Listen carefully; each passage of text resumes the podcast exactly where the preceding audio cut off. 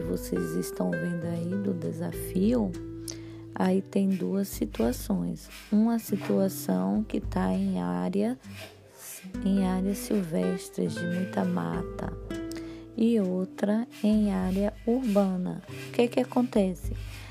É a pessoa que está na a pessoa da cidade viaja para áreas que tem muita mata, né? Aí acontece o quê?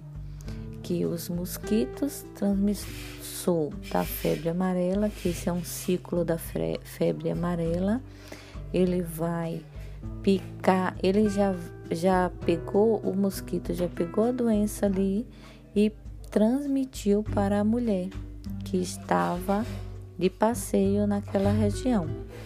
Então, esta mulher foi para a cidade, o mosquito da cidade picou ela, que ela já estava contaminada, e foi transmitindo para as outras pessoas.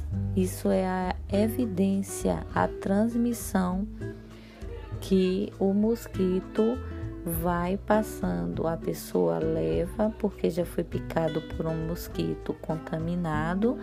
Aí quando chega lá, outro mosquito já pica ela e aí começa a transmitir para as outras pessoas, tá bom?